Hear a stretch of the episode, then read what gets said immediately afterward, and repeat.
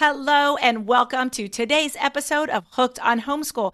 I am super excited to introduce to you Mr. Connor Boyack. He is the writer and creator of the Tuttle Twins books, which have sold more than 5 million copies. They are amazing books. He's also just written a book called Mediocrity, which talks about our public school system and why we should homeschool and what our education has turned into, and also goes into another book of his called The Passion Driven Education.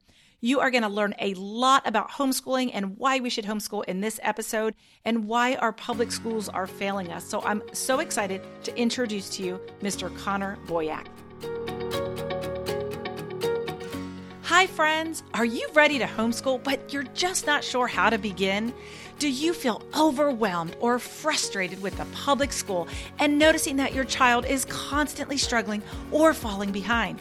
Are you ready to say goodbye to that hectic and stressful weekday schedule and embrace a completely different approach? Do you find that your child is exhausted from those long days at school, followed by hours of homework at night? And are you constantly experiencing stress and overwhelm as a result? I'm here to share some great news with you. There is a better way, and it's called homeschooling. Experience quiet and peaceful mornings again. How about instilling a sense of joy and excitement for learning in your child? Witness their true passions unfold as you go on this fulfilling journey together. Welcome to Hooked on Homeschool. I am Dawn Janowitz, a homeschool mom, wife, podcaster, and online course creator. And I want to give you the clarity, the confidence, the freedom, and all the strategies to show you that it is possible to create an amazing homeschool experience that works for both you and your kids. So come on, ladies, let's go from Hot Mess Express to fierce and fun, and let's get hooked on homeschool. Hey, Connor, how are you doing today? I'm doing great. Thanks for having me on. I'm so excited. I'm so excited for parents to really understand what it is you do because I think between the Tuttle Twins book and I think you've got something else going on, you've got a lot of valuable information for us. And go ahead and tell us a little bit about yourself and also what you have going on. So I am what I like to call a graduate of the public fool system. I uh, I grew up in California and went to uh, all the normal school and didn't like it and had a hard time and didn't really enjoy my experience. Fast forward in life, I my wife and I decided to homeschool. Our kids are 14 and 12. They've been homeschooled their their whole lives. And so I've written a lot of books and material to help the homeschooling community, frankly, selfishly to help my own kids and then be of service more broadly to others. I speak often at homeschool conferences. I just got back from one last week. I am best known for, as you mentioned, the Tuttle Twins books. These have sold over 5 million copies. They help kids learn about how the world works, how money works, why entrepreneurship is important, what our rights are and where they come from, how we actually are educated. And, uh, and so all these kind of big adult ideas like economic ideas or civic or historical ideas we simplify and uh, teach them through storytelling and beautiful illustrations. So it's fun for kids to read what otherwise would be a really boring topic for them. Like if you sat a kid down and said, "Here's a textbook on entrepreneurship, so you can learn about business plans and how, like." You know, they're not going to be interested. But if it's a fun story and they're like, "Oh wow, cool! Like these kids are starting a business. Maybe I could do that too." So, so that's a large part of what we do is just trying to inspire kids to learn about these ideas, have amazing conversations as a family about them and, and so help mom and dad be able to deepen their children's understanding and engage them a little bit more and, and have more meaningful conversations as a result. And for people who have never opened a Tuttle Twin book, it is not just a regular book t- giving you facts about different things. They are so cute. One of the books that just come to my mind was about a pencil, like how a pencil is made. The teacher takes the twins to a factory, and it doesn't just talk about this particular pencil, but it goes on all the different people and all the different countries that have to come together where they get their lead from, where they get the paint from, I think was from maybe India. The lead was from a different country and how it all comes together. And everybody, every country works together. And they're so cute. They're such great, cute stories. It's such a great idea to gather the family around and to talk about these things because sometimes we need things to talk about. You know, you're sitting there with your 14 year old and you, they don't really want to talk about their day, but you read one of these books, and yes, it, it can be geared toward a three year old, but it can also be geared toward a 14 year old because they're interested in that and they want to hear how this world works. You did such a great job. Thank you. And then that honestly was the biggest revelation or surprise when we did this. We thought, okay, we're going to create these children's books. They're for kids age five to 10. You know, they're cute kind of drawings, simple stories.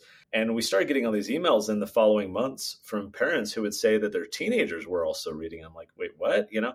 And so, and I'd get emails from people saying, my kids hate to read, but they love reading your books or things like this. So, what we came to realize after like a couple years of talking to parents, trying to understand what have we tapped into? What, why are, why is this working so well? It's the realization that, like, like think of Thanksgiving dinner when you were a teenager and and the big table was filled with all the aunts and uncles and your parents and there wasn't any more room. And so you had to sit at the little kids table right? You, you didn't want to do that. You wanted to aspire to be like you know the adults and the and the kids want to be like the teenagers.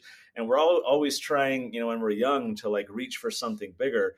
But our educational material treats kids like they're at their own age and doesn't really challenge them. Our books even this book for like you know seven year olds it has engaging ideas about real world important substantive things sure the illustrations are a bit more cutesy than a you know 15 year old might otherwise normally read but the ideas are fresh and they're interesting to them. And so we started realizing that these aren't so much children's books as family educational resources where over half of the parents who get our books tell us that they're learning new things for the first time.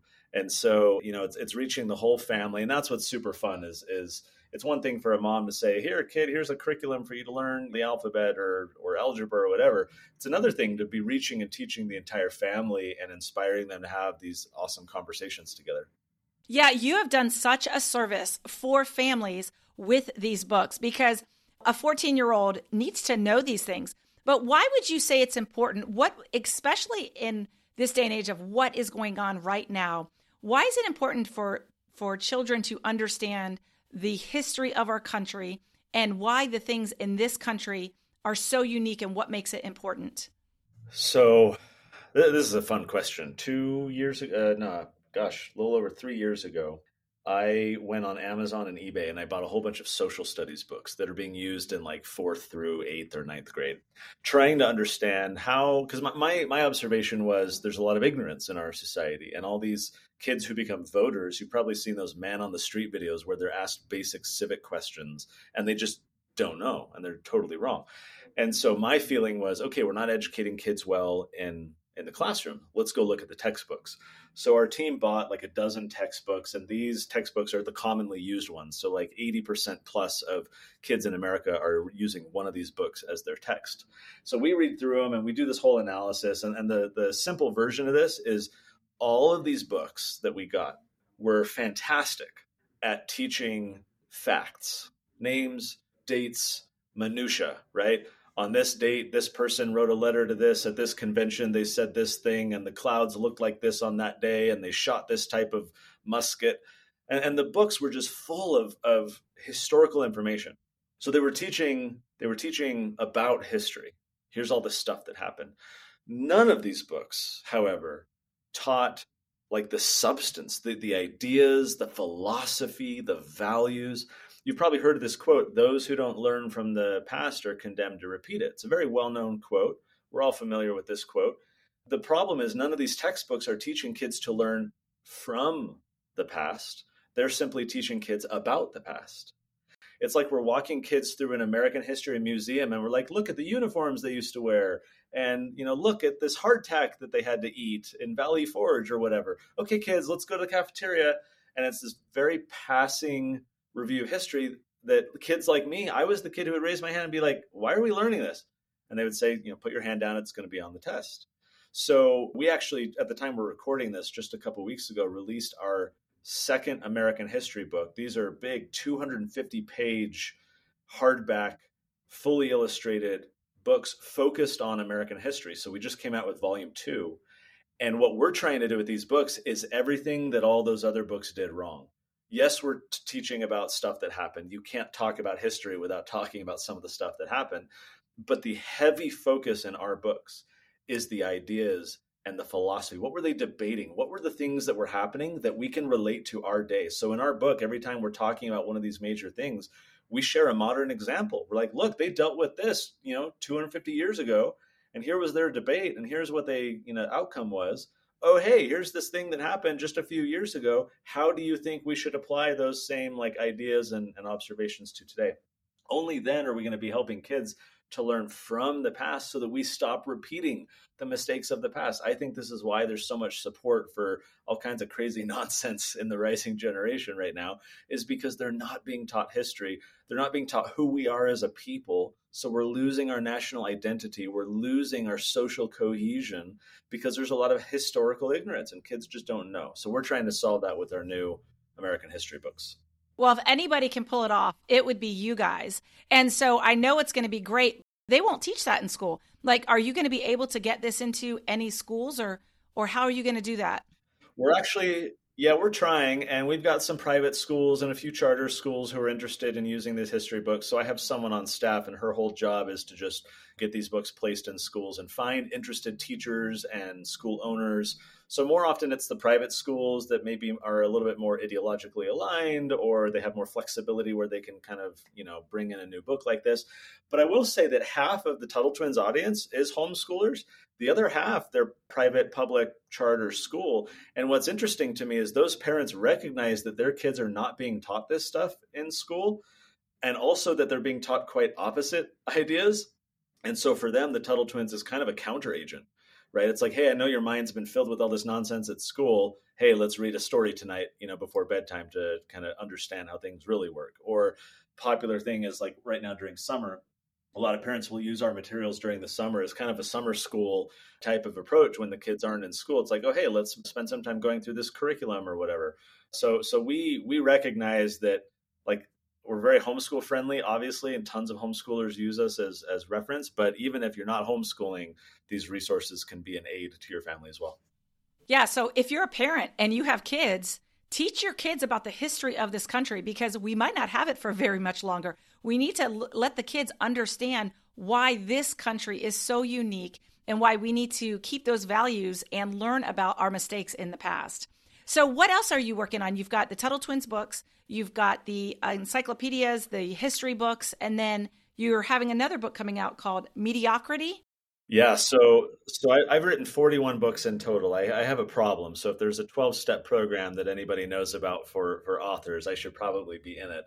I'm kind of addicted to to writing, and about two dozen of those are Tuttle Twins books. But then I write a lot of other ones. And so this recent one that came out a few weeks ago, Mediocrity. This so there's a story to tell here, and the story goes like this: that that recently this group got together called the National Commission on Excellence in Education and this group spent about 18 months going across the country in America trying to assess how schools were working. What's the curriculum like? How well are the students doing? How well are the teachers doing? What are the problems? What are the opportunities? They spent a year and a half doing this whole listening tour, going across the country, talking to all these people. At the conclusion of this 18 month study, they write a report. They called it an open letter to the American people. The title of the report was A Nation at Risk and they, in the report, they said, among other things, that America's foundations were being eroded by a rising tide of mediocrity. And that if a foreign government had attempted to impose upon America the very mediocre educational performance that now exists today, they said we might have viewed it as an act of war. As it stands, we've allowed this to happen to ourselves. Now, I, I told a little fib at the beginning of this story this I, I said this group recently did this review and this report. That was a lie. What was recent was the 40th anniversary of that report. It came out in 1983. Over four decades ago, they said that America's education was mediocre and it was eroding the foundations of our country. So when I share this story at you know conferences or, or speaking, I'll then ask the audience, okay, raise of hand who believes that America's education system has improved in the last 40 years? And literally, I've probably asked, I don't know, 20,000 plus people this question over the years. No one has ever been so bold as to raise their hand when I asked that question because we all recognize that it's declined. So if it was mediocre 40 years ago, what is it today? So the point of our book, Mediocrity, we published it on the 40th anniversary of that event. So this was April 26th, just a, a few weeks ago at the time we're recording this. and the point of the book is to be a wake up call. So, so COVID, I think, was a wake up call to a lot of families, like seeing what their kids were being subjected to, or, or monitoring Zoom school and seeing what the teachers were teaching. A lot of parents are upset about what's in the libraries and and different curricula and so forth, right? However, a lot of families have kind of like gone back into the system. It's like, oh, I was a homeschooler for a little while, and oh, I, you know, I want to go back to work, or I want to, I'm sick of my kids, or whatever, right? And they kind of put their kids back in. The point of our book, Mediocrity, is to be like a machine gun of information to these parents, to be a wake up call like COVID was. Basically, the idea is this hey, mom, hey, dad, like you have some reservations about the school system but that's only the tip of the iceberg. When you read this book, you will have like it's your red pill moment to see just how bad it is in ways that you may never have imagined. And and you know, I went to the public fool system and so did my parents and so did their parents. It's just what you did. And so many people are on autopilot and they don't stop to question the nature of the system. They don't uh, stop to question its output, like how well is this doing? Are they cultivating characters and and attitudes and, and outcomes that I want for my child? Stephen Covey, who wrote The Seven Habits of Highly Effective People, he has this thing where he says, begin with the end in mind. Like focus first on where you want to end up and then kind of reverse engineer it, right? Fairly simple co- uh, concept. I think that is critical for parents. What are the, the, the character attributes and the the knowledge and the experiences that you want your child to have when they leave the home. Okay, great. Let's come up with that list. Here's 10 things that we really value as parents. Do you think the public school system is going to be conducive to those things?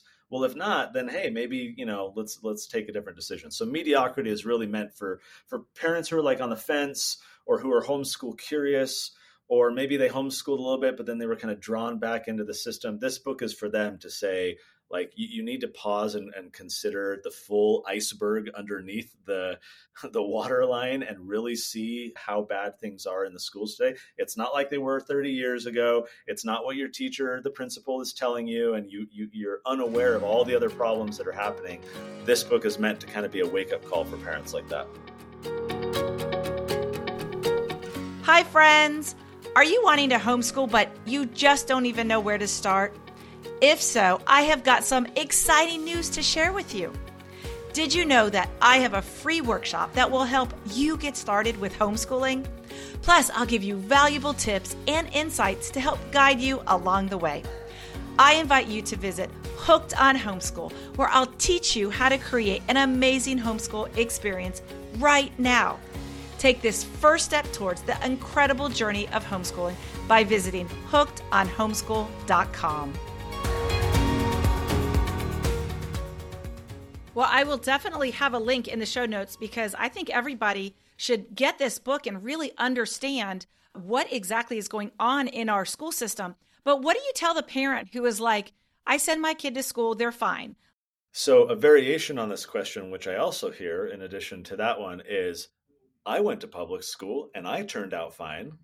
So, why not my kids? Right. So, both, both questions I answer the same way, and that is the frog in the pot of boiling water. What you consider fine has been so dumbed down over the decades and generations. And, and so it's like in eighth grade math, right? When you get an A on the test, even though you only got half the questions right. Well, how is that possible? It's because you were being graded on a curve. You were being compared to your peers. And so maybe you were a bit better than them. So when you say, oh, my kid's doing fine or I turned out fine, that's a relative comparison. Like, like how, how do you how do you define fine? It's like oh they're they're ahead of their peers or they're you know top of the class or they're they're doing okay they're getting good grades. But you're not comparing those results objectively. Not not comparing them to their peers. You're not saying okay like is my kid you know fully proficient in this? Uh, just just a couple of weeks ago statistic came out from the NAEP scores. They do the the standardized assessments across the country the national Association of Education Professionals or whatever, right? And so they measured all eighth graders. Granted, this is in the public school system, but eighth graders across America, only 13% of them were proficient in American history. One three, not three zero. 13% were proficient in American history. So when you say things are fine, what, what you're really saying to me is that you're ignorant as to the true nature of how bad things are, how many kids can't read, how many kids don't understand history, how poor they're doing at math, how ignorant they are when they graduate high school, that they somehow made it with A's and B's and C's or whatever all the way through high school and they go to college. Did you know that, let's see, I'm trying to remember off the top of my head, in four year universities, one in five students has to take remedial education. And what that means, what remedial education means, is it means they're taking high school classes over again in college. And in two year, you know, like the associate programs and stuff, it's 40%. 40% of students are having to take remedial. So don't tell me that your kid is fine because sure if they're compared to their mediocrity like the mediocrity in the system maybe they're like at par or doing a little bit above but if you if you we share this in mediocrity if you go back to let's say the late 1800s and you get a test like an eighth grade test i share uh, in the book some example questions from one of these tests eighth grade test, a century and a half ago. Hardly any adults could could answer any of the questions on that test, let alone eighth graders today. Like we have been so progressively dumbed down in our curriculum and our intellectual rigor in this country that when you go back and you look at history and what kids were being expected to learn and what they were learning and what they could retain and apply, it was way ahead of what we're doing today. So don't tell me that anything is fine like like we're we're you know playing fiddler you know while the the titanic is sinking type of thing right? That is the level of concern we should have today. And if a parent tells me that that things are fine again it just tells me that they don't really understand how bad things are that they kind of you know have their ears in their finger they're closing their eyes and they're not really aware so my job is to then expose them to some of these things so they're like oh i didn't realize it was that bad maybe i should pay more attention it's just kind of a cop out. It's ignorance, and I don't mean ignorance from a, kind of in a pejorative, hostile sense, because we're all ignorant on things in, in various degrees. I just mean they simply lack the information to make a fully informed decision, and so they're claiming that things are fine. They just need more information, and so I want to give it to them, and that's why we did mediocrity in in particular.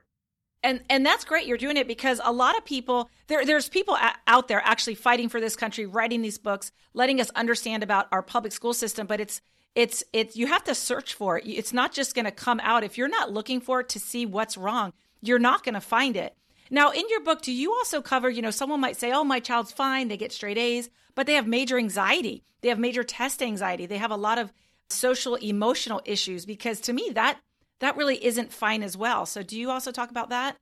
Oh absolutely we do and, and maybe i'll address it this way.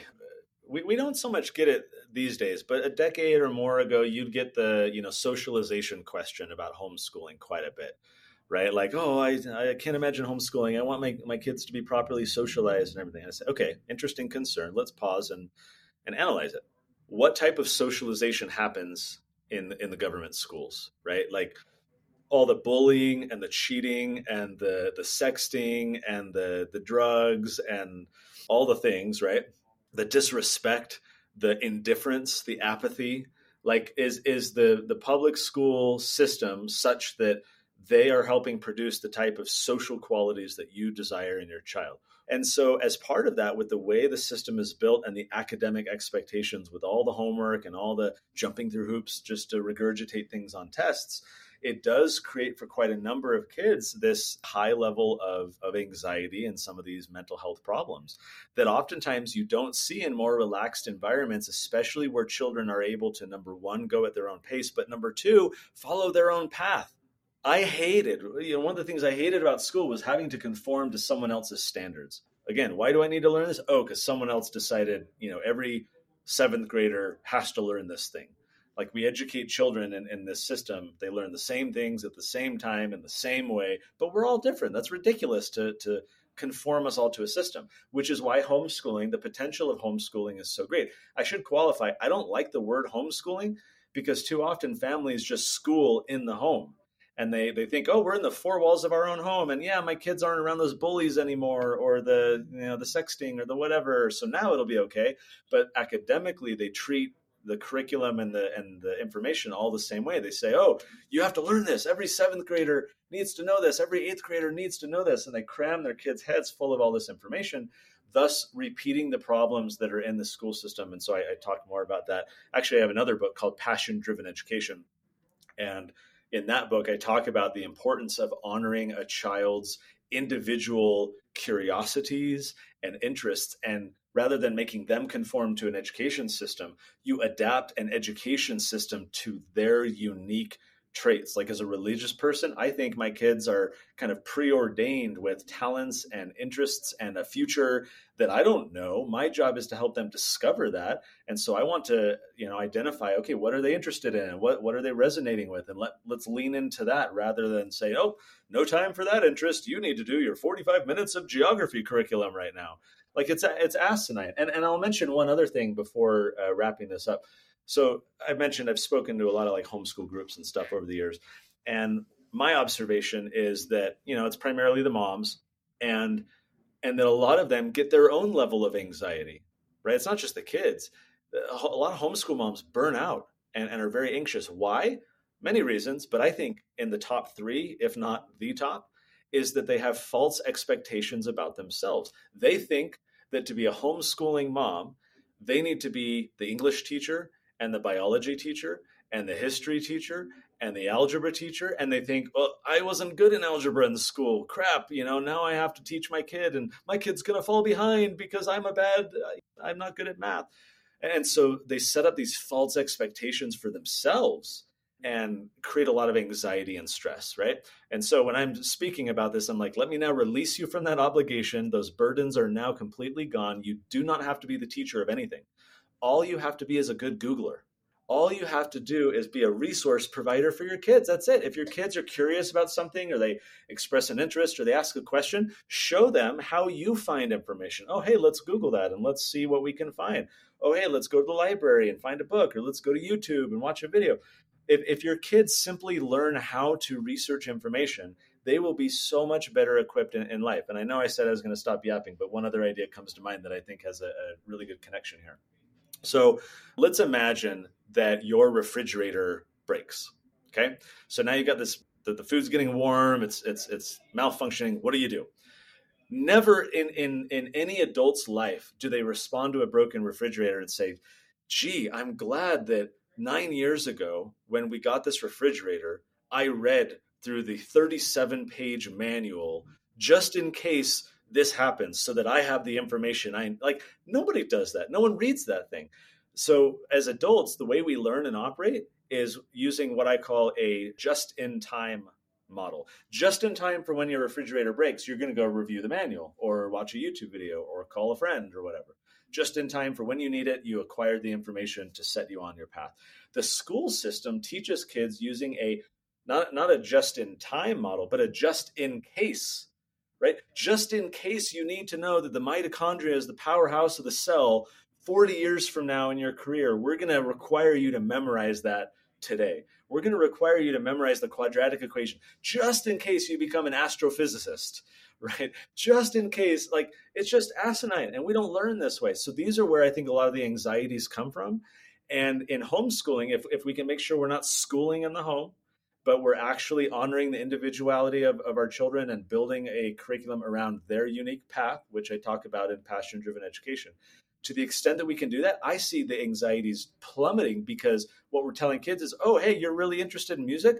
Great. Let's allow you to go really deep into that and find ways, hey, write an essay about Beethoven. And so there's your English for the day, right? And and uh, and you know, you can do all kinds of things around their interests. And when you're telling a child that they get to do what they love, like we all love that. We all love doing what we love rather than being forced to do what someone else is telling us to. And so when you have a more passion driven approach to education, the, the anxieties completely are, are eliminated because you're honoring their individuality rather than forcing them to conform to someone else's standard. That's so true. So, what do you like to call? You don't like to call it homeschooling. What is the word you like to use? Well, I still use homeschool just because it's like the term of choice, but I, will often say like child led learning or home education. But but I don't even like the home aspect of homeschooling because learning happens everywhere. It's online and it's out at the park and it's passion learning. Yeah. So I mean that's why I title it passion driven education because I think that's how we that's how we learn like we learn things we're interested in some nights i'll be up till three in the morning reading random wikipedia pages about some random historical thing from 400 years ago because I find it interesting. And so I want that information. And when you want information, you retain it and then later apply it. And so when we're forcing kids to memorize all this stuff that they don't want and they have no context or relevance for, it's pump and dump. We're pumping in their head, they later dump it out. But instead, if we inspire kids based on their interests are like like one of the books uh, one of the examples in the book i share was angry birds. My son at the time i wrote the book was really passionate about angry birds. And if i so much as mention the word angry birds he would like be laser focused on the conversation. And so i incorporated and i explain in the book how i did this. I incorporated algebra and uh, i taught him spreadsheets. We learned about e-commerce and coding, how you make apps, graphic design. I taught him physics because you like fling the birds, you know, and and uh, and so what is force and mass and acceleration and gravity, and like all of these things I was able to teach him. They had context because he was passionate about Angry Birds and he loved it. It was not me sitting down and saying, "Let's learn physics today," and here's this, you know, curriculum worksheet that we're no. I was helping him understand a world that he was already curious about and he ate it. Right now it's pokemon. If i find any hook to pokemon and, and do anything pokemon related he's all about it. But the point is like kids are going to retain and apply that information that they have a personal connection to. We as parents need to better honor and pay attention to what those personal connections are and then build a, a, a curriculum structure around that. Man, they will learn and, and retain and apply so much more information that way rather than us taking the easy, lazy route, which is, oh, I bought this curriculum at this homeschool convention I went to. Here's what you're going to do for 30 minutes a day for the next, you know, three years of your life. Like that's soul sucking for kids. It's why kids are so depressed in school why there's so many behavioral issues because we are depriving them of their individuality. And so i think that is the full promise of homeschooling or whatever you want to call it. But that's kind of why we focus on passion driven education. I think that's the way to to best help kids thrive.